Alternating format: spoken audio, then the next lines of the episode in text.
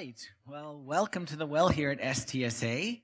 This is the Sunday after Easter, which is typically the least attended Sunday of the entire year. But the fact that you're sitting here, the fact that you're tuning in online for those who are watching at home means that you got this thing figured out. Okay. Good for you that this is not uh, a desert wasteland. Okay. On the weekend after Easter. Good for you that you're here in church because what it shows is that you understand what the resurrection is all about.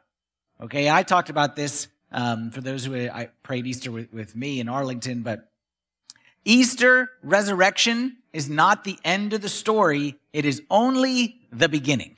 And the fact that you're here today means that you get it. Because when, when Jesus first rose from the dead, for his disciples, the apostles, those who followed him, the resurrection wasn't the end of the story. Wasn't the end of the party. It wasn't like, okay, now back to normal life, now back to your, your previous uh, programming. This was just the beginning. And it should be the same thing for us. And that's why we're starting this series here today called World changers. Because this Sunday, okay, the Sunday after Easter, is typically known as, I kind of call it, the now what Sunday. The now what? Like, we did Holy Week, we did Good Friday, we did the prayers, we did the hymns, we did more hymns, we did readings, we did more hymns after the readings. Like, we did everything that we were supposed to do. We did everything that the church told us to do. We were in church for like five million hours in one week. Now what? What comes next? Is there supposed to be any carryover? Like, is it supposed to be like Holy Week and Easter is just like a great week? Enjoy it while you can and then like back. So like the whole year is like this and then Holy Week and then back like this. Or is it supposed to be a straight line that continues up? Well, according to the video that we just saw, the answer is, it's not supposed to go back to the same. It is supposed to make a difference. That it is supposed to be a continual trend. And today is supposed to be different than a week ago, which is different than a week before that. And the line is supposed to continue to go up. I love what the video said that Jesus didn't come for Easter for a celebration. He didn't come for a party. Like we think Easter, we're like, okay, you know, it's nice and the eggs and Christ is risen. It's like a good party. Well, that's not why Jesus came. It's not like, okay, I'll show up on Easter. Okay, we'll do the thing and then I'll see you on Christmas. Okay, don't forget like the, no, Jesus didn't come for a celebration. The resurrection of Jesus Christ, as I said in the video, the most important event in human history, ushered in a new era of history for his disciples, for his followers, and for all of us. The resurrection ushered in an era of power, of joy, of courage, of victory and life is not supposed to be the same. And you just look at the guys who followed him the first go around, okay, 2,000 years ago, and you can see that. And that's why I say this, okay, what the video said a minute ago is that Jesus didn't come back for a celebration. He came back with marching orders.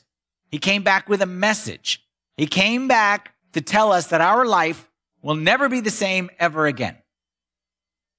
Best example to illustrate this is St. Peter. St. Peter's the best example that what you can see before and after the resurrection. And I like St. Peter. I don't know anyone who doesn't like St. Peter.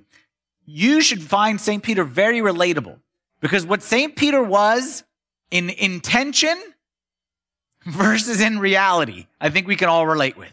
Because in intention, no one was better than Peter. Peter was the guy who said, Lord, I'm going to follow you. You got the words of life. You are Christ, the son of the living God. And even if, even if all these losers even if all these other losers deny you, I will never deny you. I'll die with you. Peter, intention, okay, motivation, his heart, A plus. But we know the story is that Peter, with the best of intentions, Jesus said to him, he said, Hey, Peter, probably, I think Jesus probably had a smile on his face a little bit. He said, Hey, Peter, you have great intentions, but you know before the day is over, you're going to deny me three times. And one time will be to a little girl who said, You're with him. Peter was bold in intention. But Peter was not so much so when it comes to the actions. But that all changed after the resurrection. After Jesus rose, everything changed in Peter, which is why St. Peter, after he met Jesus and Jesus came to him and said, okay, Peter, you did the denying thing. That's okay. We'll let it go. I'm still with you. You're still with me. Let's go. We got a mission to do. Peter, one time, okay, where he was scared in front of a little girl. Okay, he was scared to say he was with Christ, stood in front of a large crowd on the day of Pentecost. Thousands of people from all over, people who were not necessarily a fan of Jesus. And he stood and boldly proclaimed, you guys are a corrupt generation. You guys have sinned. You wrongly crucified the Lord of glory, even though he did nothing wrong. St. Peter didn't care if they liked him. St. Peter didn't care if they were going to kill him. St. Peter didn't care about politically correct. St. Peter spoke the truth, told them, repent, turn from your sins. And we know that 3,000 people were baptized that day. St. Peter, not just on the day of Pentecost, but there's a story that we're going to look at right now from Acts chapter 3 about one time when St. Peter met a man who was lame from his birth, a man who was lame from birth. And I remember when I used to read this story and say, a man lame from birth. I know people like that. My dad, okay, a lot of dads are lame from their birth. You may say, my dad is not that kind of lame from birth, a different kind of lame from birth. Okay, Acts chapter 3, verse 2 says, And a certain man, lame from his mother's womb, was carried, whom they laid daily at the gate of the temple, which is called Beautiful, to ask alms from those who entered the temple. So this kind of lame means a man who is paralyzed. From the day he was born, he laid by the gate. St. Peter walks by him and says to him, one thing that you would never say to a lame person is what? If you see a person, like you see someone who is handicapped or someone who's paralyzed, someone who can't move, you may say nice things. You may nice see you. God bless you, whatever it is. There's one thing you would never say to that person, which is what?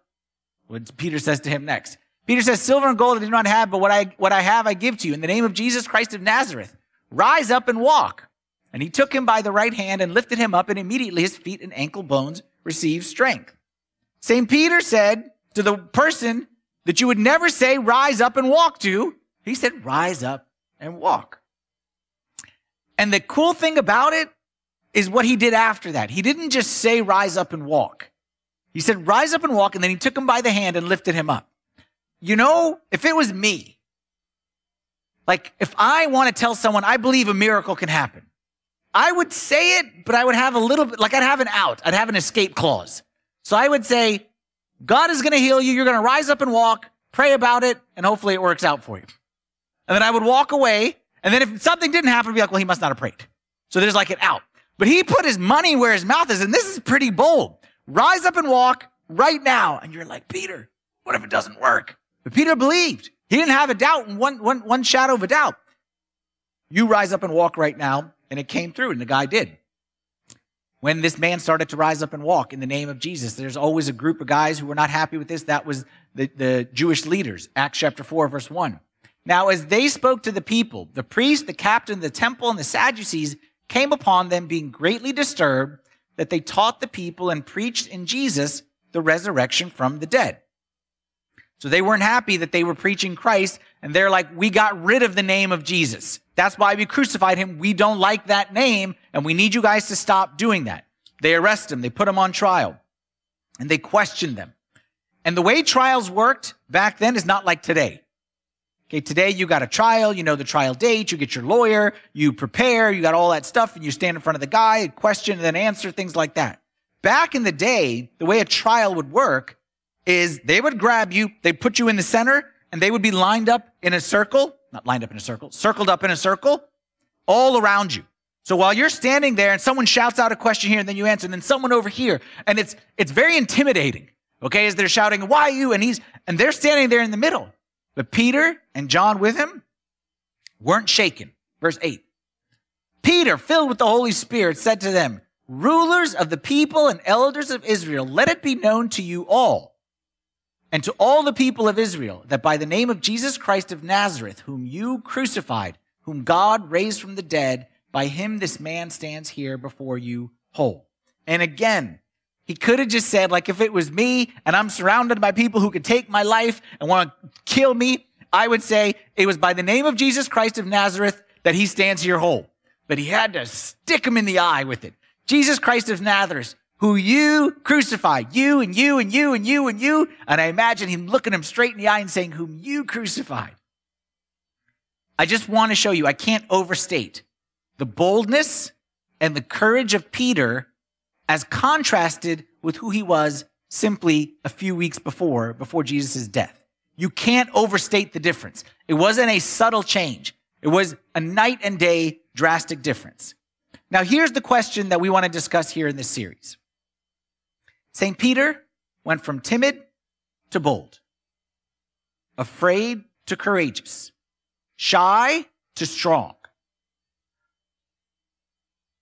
Where did that transformation come from? Think about it.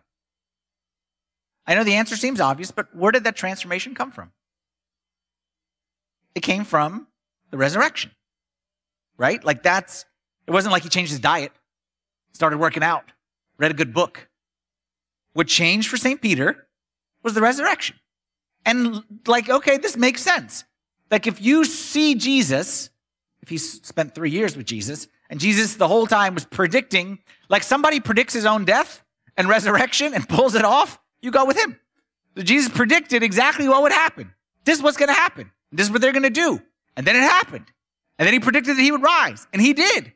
So you can imagine that seeing that, then all of a sudden, like, yeah, that's a game changer. And especially, like we said in the beginning, is when Jesus came back, he didn't just say, hurrah, hurrah, I'm back. He said, hurrah, I'm back. Now let's get to work. And as the Father sent me, so I also send you. That's what we read here in John chapter 20. So Jesus said to them again, Peace to you. As the Father has sent me, I also send you. And when he had said this, he breathed on them and said to them, Receive the Holy Spirit. So Jesus came back, predicted his own death and resurrection, pulled it off. All power has been given to me. And now I'm sending you. And I'm telling you to go stand in front of people and preach the gospel. I'm telling you to go as the same way the Father sent me and I changed the world. I'm telling you to go change the world as well. And we can look at it and we can even say that the impact, like it worked what Jesus said, because the impact, don't misunderstand me right here. The impact that disciples had on the world was greater even than the impact Jesus had. Obviously, their impact was because of him, so I'm not saying, but what I'm saying is the Father sent Jesus, he made a difference. Jesus sent the disciples, they made a gigantic difference. They turned the world upside down. Now, here's the thing stick with me here. It was the resurrection that changed the disciples and made them world changers. Agree?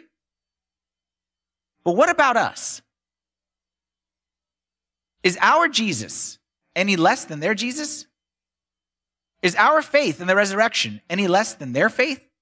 Like, why is it like we receive, said right there, receive the Holy Spirit? Don't we receive the same Holy Spirit? Do we receive the same Holy Spirit, not the same Holy Spirit? Do we have the same faith in the resurrection? Like, what, what's the difference in their faith and their Holy Spirit versus my faith and my Holy Spirit? The question I want you to ask yourself is my faith in the resurrection the same as St. Peter's faith in the resurrection? What do you think? Is my faith in the resurrection the same as St. Peter's? I'll give you the answer to the question. The answer is it depends on how you define the word faith. If you define faith as a mental acknowledgement of a fact, then yes, our faith is the same. We, is anyone here who doubts Jesus rose from the dead? Like I believe 1000% Jesus rose from the dead, and so do you. Or else you would be wasting all your time with everything that you're doing. You'd be wasting your time praying, uh, uh, you'd be wasting your time praying at funerals. You'd be wasting your time uh, uh, coming here to the church. Your faith, if you define it as a mental acknowledgement, is no different than St. Peter's faith. What he believed about happened to Jesus is exactly what we believe. But maybe that's not the right definition of faith. Maybe faith means something different than a mental acknowledgement. I love this verse from Hebrews chapter 11, verse 1 and 2. It says, Faith is the substance of things hoped for the evidence of things not seen, for by it the elders obtained a good testimony. What is this faith? Is not a mental acknowledgement. It's something of substance. It's something of evidence. It's the evidence of things not seen.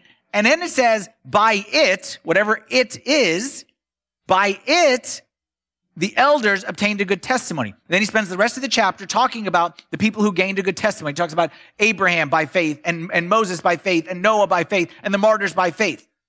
So my question for you today is what is this it? Is faith just a mental acknowledgement? I don't think so. Here's our key thought for today. Faith is not belief. Faith is not belief. Faith is behavior born out of belief. Do you see the difference? Faith is not belief. Faith has a belief component, but faith is behavior born out of belief. And I'll give you the example. I just told you a minute ago that after St. Paul talks about faith is the substance of things hoped for, the evidence of things not seen. By it, the elders obtained a good testimony. He gives a long list. Let's take Abraham. What made Abraham great? Was Abraham great because he mentally knew, theologically understood everything there is to know about God? Is that what made Abraham great? No, what made Abraham great is that one day he took his son and a knife, went up a mountain to slay out of obedience because that was his faith. That if God said it, I do it. Abraham's faith was not here. Abraham's faith was not belief. It was behavior born out of belief. Noah.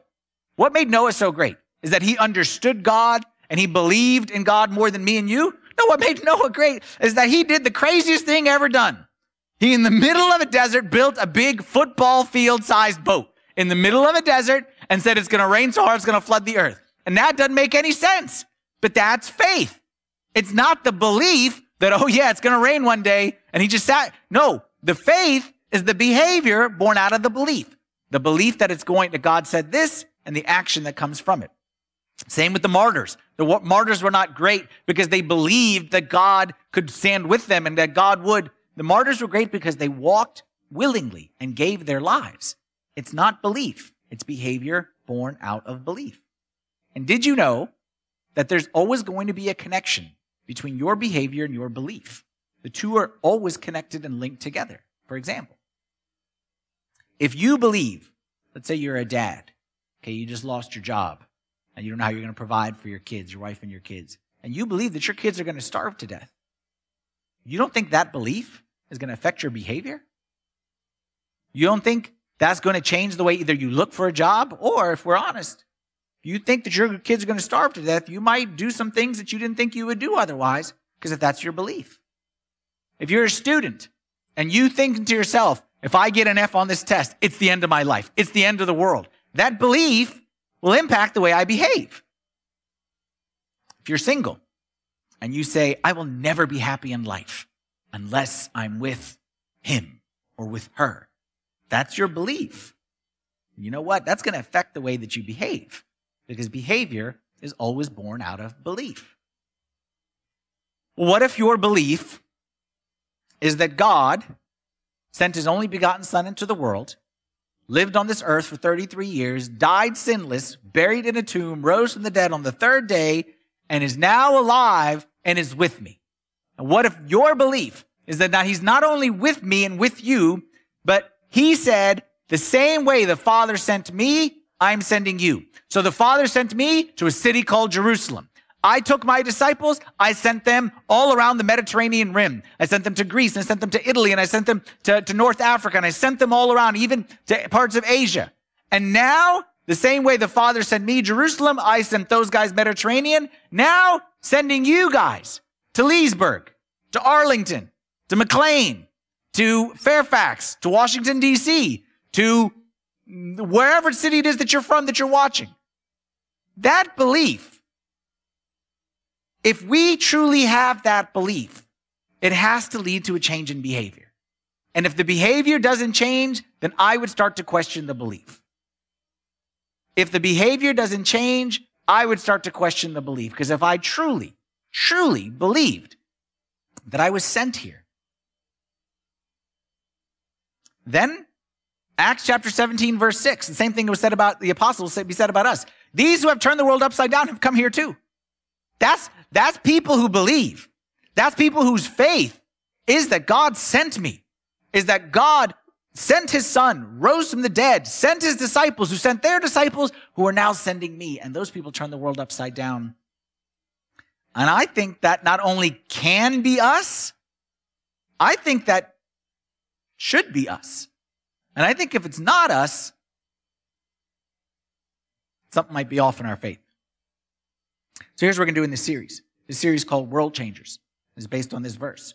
What we're going to do is we're going to see uh, truly if we have this kind of faith, a true faith in the resurrection of Christ, which again, we all have up here, the mental acknowledgement. That's why you're here. What that should lead to as far as my behavior. And specifically, practically, we'll talk about three areas. Okay. And I'll kind of go over them quickly right now, and then we'll spend a little bit more time in the coming weeks. I think that true world changing faith will lead to three specific areas where you should see a difference in your behavior. I think faith should lead to enlarging of my prayers. shaping of my words, and challenging of my obedience. It should change the way I pray. It should change the way I speak. It should challenge the way I obey God and his commandments. I'll go through them quickly. And then, like I said, we'll spend more time on them in the coming weeks. Let's start with prayers. If we're honest, if we're honest, it is hard to tell if someone came down from another planet and didn't know anything about the way you believed and just listened to your prayers. What would they think about your faith? If we're honest, for most of us, if they just heard my prayers, they didn't ask me what I believe, they just heard my prayers, they just heard your prayers, they would think we believe in a God who is like a magic genie or a good luck charm or kind of like Santa Claus. That's what they would believe. Because many, most of our prayers, if we're honest, our prayers are, please God, don't let me get a ticket right now. I just passed by the cop going too fast. Please God, don't let me get a ticket. They would think, okay, God is a, like, get our outer of tickets. And they'd hear us say things like, please God, don't let me, uh, I, this, this, I'm, I'm sick. Please let me get over this cold by whatever day because I have a busy day at work. They think God is just some kind of like, okay, problem solver, something like that. How about this one? We're all guilty of this. How many times when we pray for others, we simply say, God, be with us, be with them. I started to think to myself one time, God be with me, God be with me, God be with me. What do you think God's response is to please be with me? What do you think his response is? Yeah, I am. No, God, I need you to be with me today. Okay. Check. What do you want me to do while I'm there? Like, I'm the God of the universe. Challenge me a little bit. Like, like, what is it that you want? This is why something that I started several years ago, which I think is very important. I write out my prayers. I try to pray every day in writing because what I discovered is that when I'm praying verbally, it ends up being a lot of God be with me, God bless this. God's kind of like, I'm already with you. I've already blessed it. Okay. So it's like pretty much check, check, check. But for some of us, that's as big as we pray. But if we truly had the faith that the creator, like you saw St. Peter's prayers, that this guy would rise up and walk, true faith will lead to a change in our prayers. Second, our words. Okay, Father Abraham, I'm going to talk about this next week. That the one who truly believes, you see this in the book of Acts, it changes the way we speak from shyness and timidness to boldness. The one who has the true faith isn't worried so much about offending people. They're more worried about losing people. And they're more worried about losing opportunities. Again, we'll talk about this next week. The last one, challenge my obedience. The one who has true faith, again, like the apostles would say, we must obey God rather than men. And the one who has this faith, willing to die, willing to die to avoid disobeying God. And if we're honest, let's be honest, this is a far cry from how we live today. For many of us today, we obey as long as it's comfortable and as long as it's easy. Okay. And we're willing to like stretch like a plus one. It's like, this is my comfort zone. God, I'm willing to obey plus one. But that's not the world changing faith and the world changing obedience. That's the obedience that's willing to go all the way to the end. That's what we saw with them, the way they gave their lives. My hope in this series is we examine our faith and we challenge ourselves to see if we truly believe in the resurrection of Jesus Christ if we truly believe what St. Peter believed, if we truly believe what St. John believed, then our behavior has to manifest it in some way. So that's where we're going in this series. But before we get there, okay, what I want to do now for the rest of the time that we have together, I want to go back to that story that we just looked at from Acts chapter 3 and 4 of when St. Peter told the guy to rise up and walk. And I want to look at just one verse that tells us what this faith looks like and what it can do for us. Okay, I want to go back to one verse from that story. After St. Peter told the guy, rise and walk, they put him on trial. He said, it's you guys, okay, who are crucified him and you guys are wrong and, and, and you guys are bad. And he said all that. There's one verse, okay, verse 13 in Acts chapter 4, which is such a powerful verse. I want to pick up three lessons from this verse. Here's what it says. It says, now when they, they being like the bad guys, the Sanhedrin, when the Sanhedrin saw the boldness of Peter and John, and perceived that they were uneducated and untrained men, they marveled and they realized that they had been with Jesus. I think this verse teaches us three important characteristics of faith, three things that should characterize the faith that's inside of us. The first thing is ordinary people can have world changing faith. Ordinary people can have world changing faith. No experience necessary. No qualifications. Like, don't say to yourself, like I'm sitting here talking about this faith and the faith of Peter and John, and you're sitting there saying to yourself, I'm just, and then you fill in the blank of whatever it is that you are. I'm just a kid. I'm just a mom. I'm, I'm just a nobody. Like I just came in off the street. Like I've been here for 15 minutes, Father, and like I don't know about any of this stuff. I, I make lots of mistakes. Like I got flaws. Like sometimes I don't know what to believe. So with all due respect, like, yeah, Peter, John, the greats, but come on, like that's, that's a series for somebody else. Like that, that that's a, this is a great series, Father Anthony, about faith, but it's really not for me because I'm, I'm, I'm at like the, the, the first grade, second grade level. You know who else was at the first grade, second grade level? The disciples.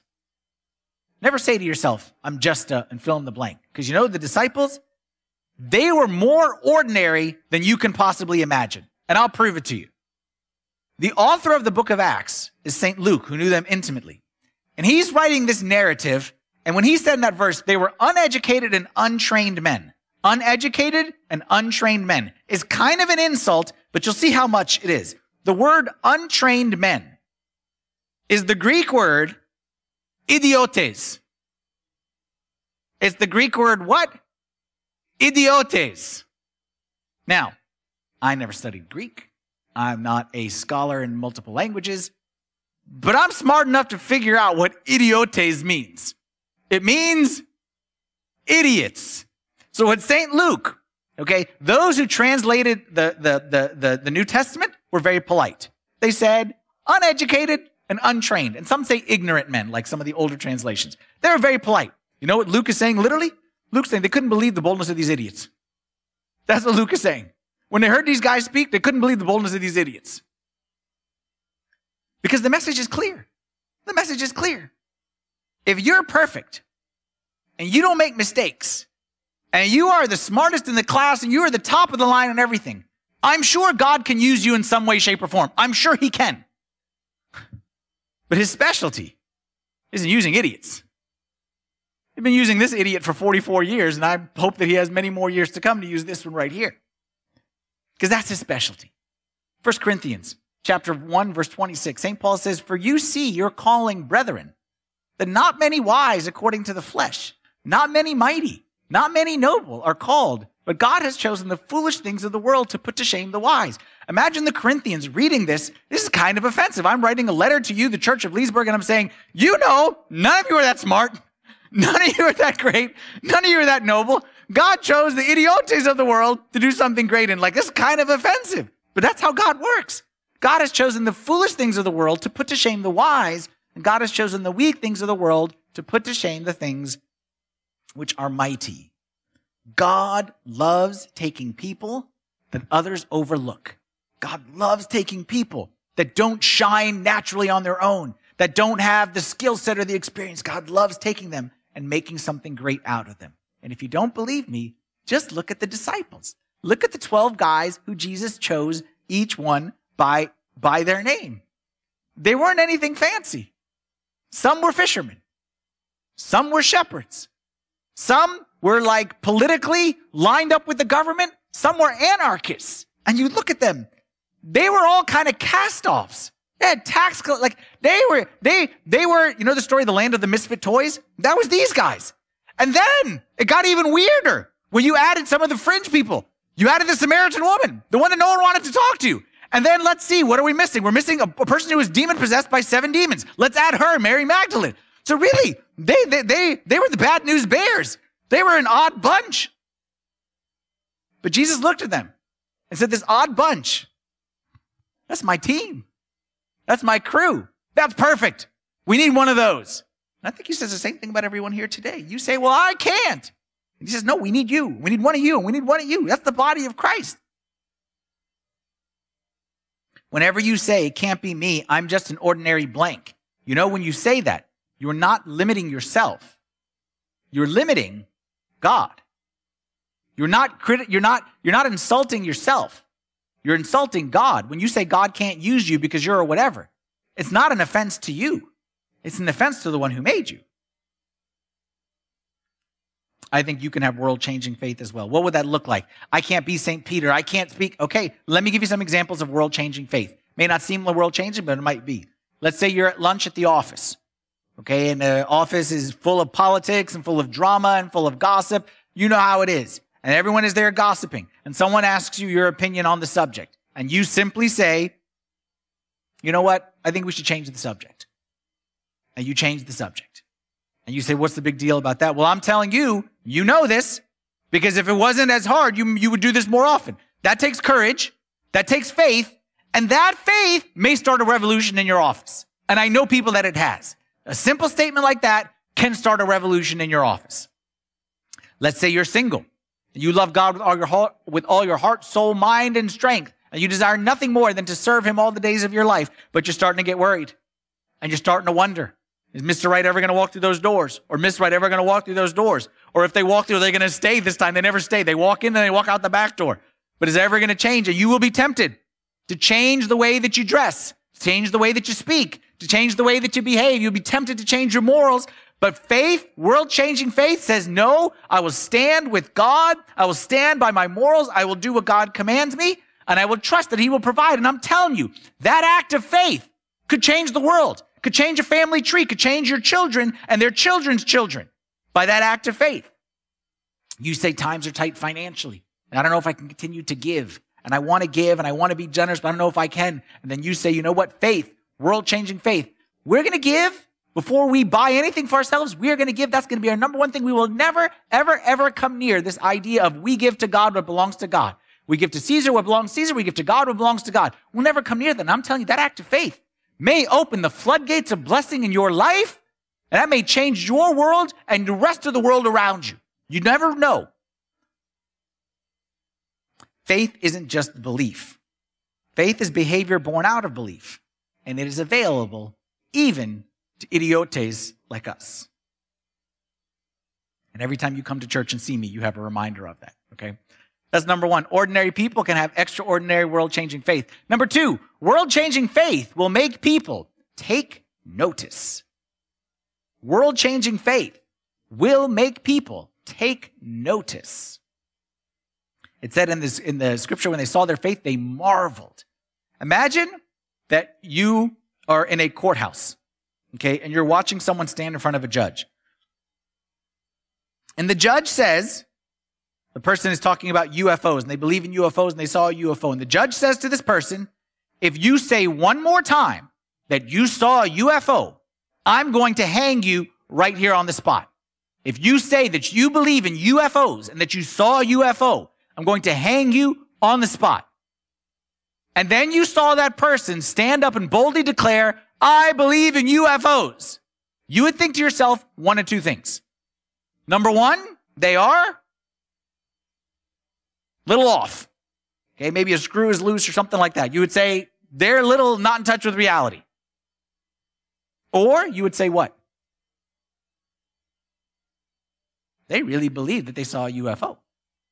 They really believe it. Whether they did or not, they really believe it. Like they're not messing around. Because you know what? When St. Peter and St. John stood in front of the Sanhedrin and they said, Don't say this name ever again. We hate the name of Jesus. Do not preach in this name. A little piece of me, kind of cowardly, would have been like, Okay, just kind of say it and then kind of go out and do it. And if they catch me, they catch me. But they said, No, we're willing to die.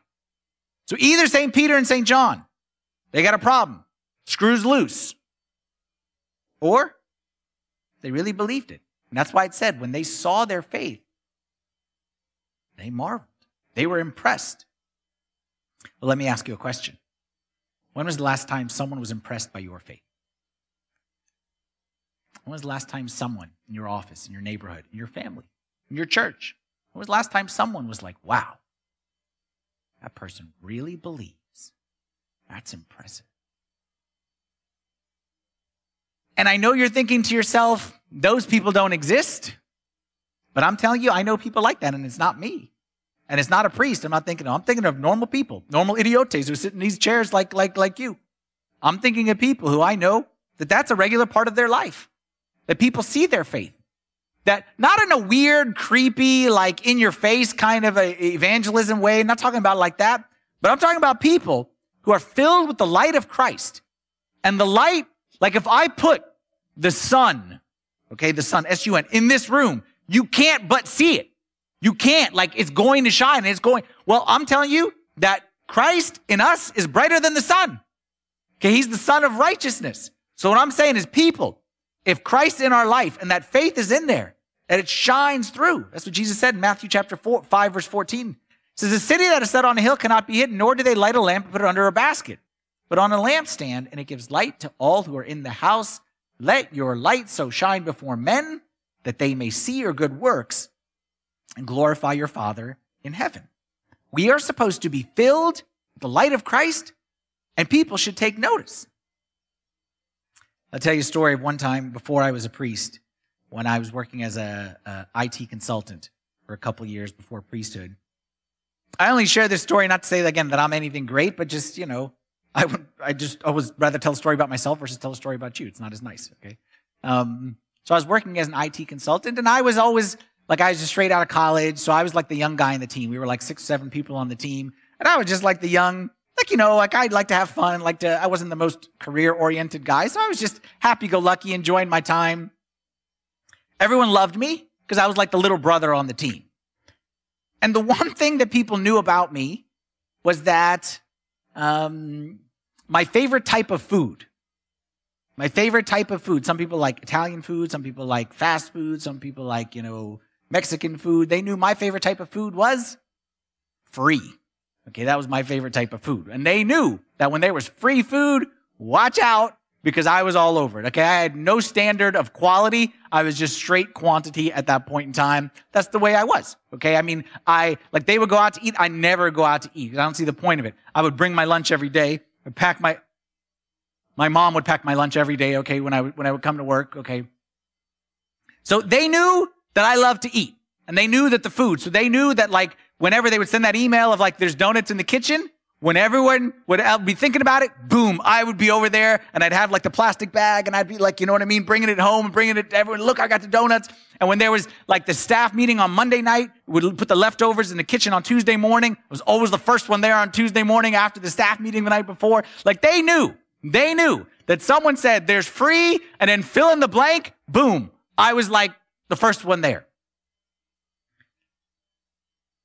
And then came Wednesday when there was free food in the kitchen and they came and told me and I said, no, I'm good. They're like, okay, maybe he's got a thing going on in his stomach. Okay, like everyone. And then Thursday, free food and I'm there. And here comes Friday. I'm good. I didn't get it. And this pattern kind of continued that they saw there was a noticeable difference in my eating behavior. I'm telling you what they told me. They noticed, I didn't say anything because I was the shy kid. They noticed there was a noticeable difference in my eating behavior. Not from like, uh, you know, like a, a, a, a B to a B minus, like from like an A to like an F, from like a 100 to like a 60. Like there was a noticeable gap in my eating behavior when it came time on certain days. They thought that was weird. Now, forget about it. No one ever talked to me about that. No one ever said anything. When eventually I come to leave work, I'm, I'm going to become a priest, so I resign. So I tell everyone I'm going to resign, be a priest. And they're like, that's so weird. And I'm like, yeah. And I try to explain it. And they're like, but you're married. And I'm like, yeah, Catholic order. It's, yeah, it's a thing. So yeah, we explained all that and they really respected that. And there was one girl who was probably, you know, five years older than me or something like that. She said, hey, can I talk to you? I said, sure. So she like, we one time like sat and like we talked. And she started asking me some questions, some questions. We never discussed anything serious. But she came and said, you know, my boyfriend and I are thinking of moving in together, and I want to know what you think. And I was like, we'd never talked about any of this stuff before, so I'm like, you really want to know what I think? She's like, yeah, I really want to know what you think. I'm like, I think it's the dumbest idea in the world.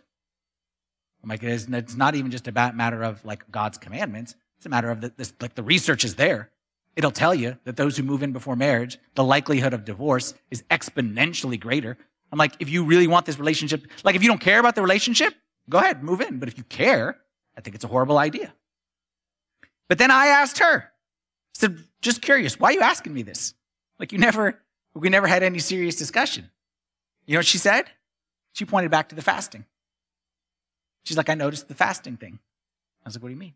And she told me that she noticed it. the way I ate on Monday, Tuesday, and then Wednesday fasting, and then Thursday. So she's like, that's when I saw that you weren't, like, I'll give the abbreviation, okay? She, she you weren't BSing your faith, okay? Again, she expanded on that. She said, that's when I saw that your faith was real and that you weren't just talking and you were, you really believed what you said. So my point in telling you that story is I didn't think I was doing anything great. I was just doing simply what I was told to do. But faith, behavior born out of belief, people notice it. And who right now is noticing your faith? Or, from a negative perspective, who's not noticing your faith? Who's noticing your lack of faith? What may be little eyes around you, or eyes or cubicles around you, or people around you. Know that you go to church on Sunday, hear what you say, but then may not see it. World changing faith is available to ordinary people. World changing faith will make people take notice. And if you say to yourself, Father Anthony, I'm not there yet, then I say to you, number three is exactly what you need to listen to today. World changing faith comes simply from knowing Jesus. That's the root of it. You say, I don't have this kind of faith. I'm not there. And I say, that's fine. The path to get there is time with Jesus. Because again, that's what it said about Peter and John. When it said they marveled because they were untrained men it said, when they saw the boldness of Peter and John, they perceived they were edu- uneducated, untrained men. They marveled and they realized they had been with Jesus. They knew Jesus. That's the source, is that time with him, that intimacy with him. Faith is behavior born out of belief. It's the belief that Jesus is alive, that Jesus is with me, and everywhere I go, every second of my day, he's with me. He's my companion. He's closer to me than my spouse. He's more with me than any, like he's with me more than this shirt is with me or that my, like he is with me. And I know that he's with me. And it's that belief which leads to the marveling faith. It's that, that leads to the courage and the boldness. The courage and the boldness, be very clear. That's not the goal. That's a byproduct. The goal here isn't how to be courageous. The goal here isn't how to speak, but that's not the goal. The goal is how to know Jesus. And the more we know him, those things just come as the natural byproduct of. But they're not the goal. Think of it another way. Think of like an engaged couple. When an engaged couple and they're in love and they're talk about each other and look up at the sky and you know what I'm saying? And everyone, that engaged couple, all they do, all they do is think about each other and talk about each other and know about each other. I kind of want that to be me and Jesus. I kind of think that's how Peter was with Jesus. Like, I don't think, again, back to a dating example. Sometimes someone will come and say, I met this great guy.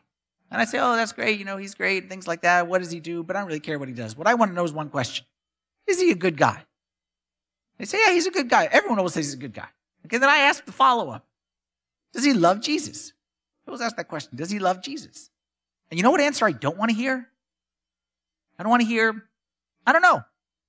Hasn't come up. If you don't know, you know. If you don't know, you know.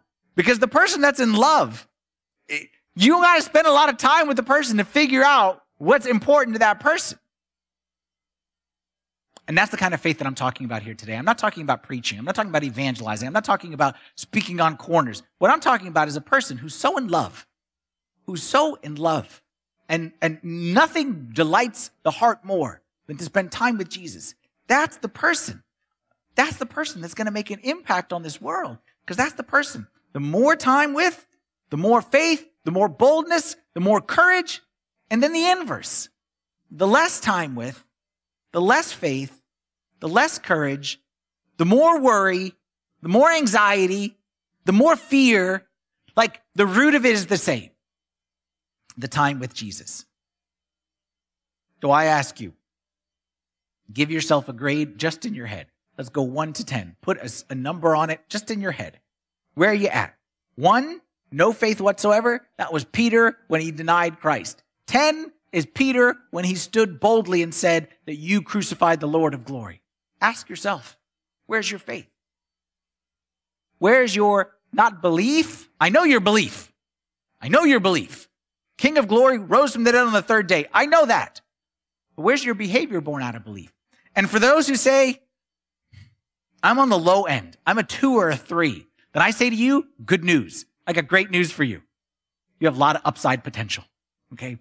What, what, if you're down at that lower end, then I say to you, the work that God will do in your life as you climb the scale of faith, again, not just belief, but behavior born out of belief, the work that God will do, the blessing he will pour into your life through the roof.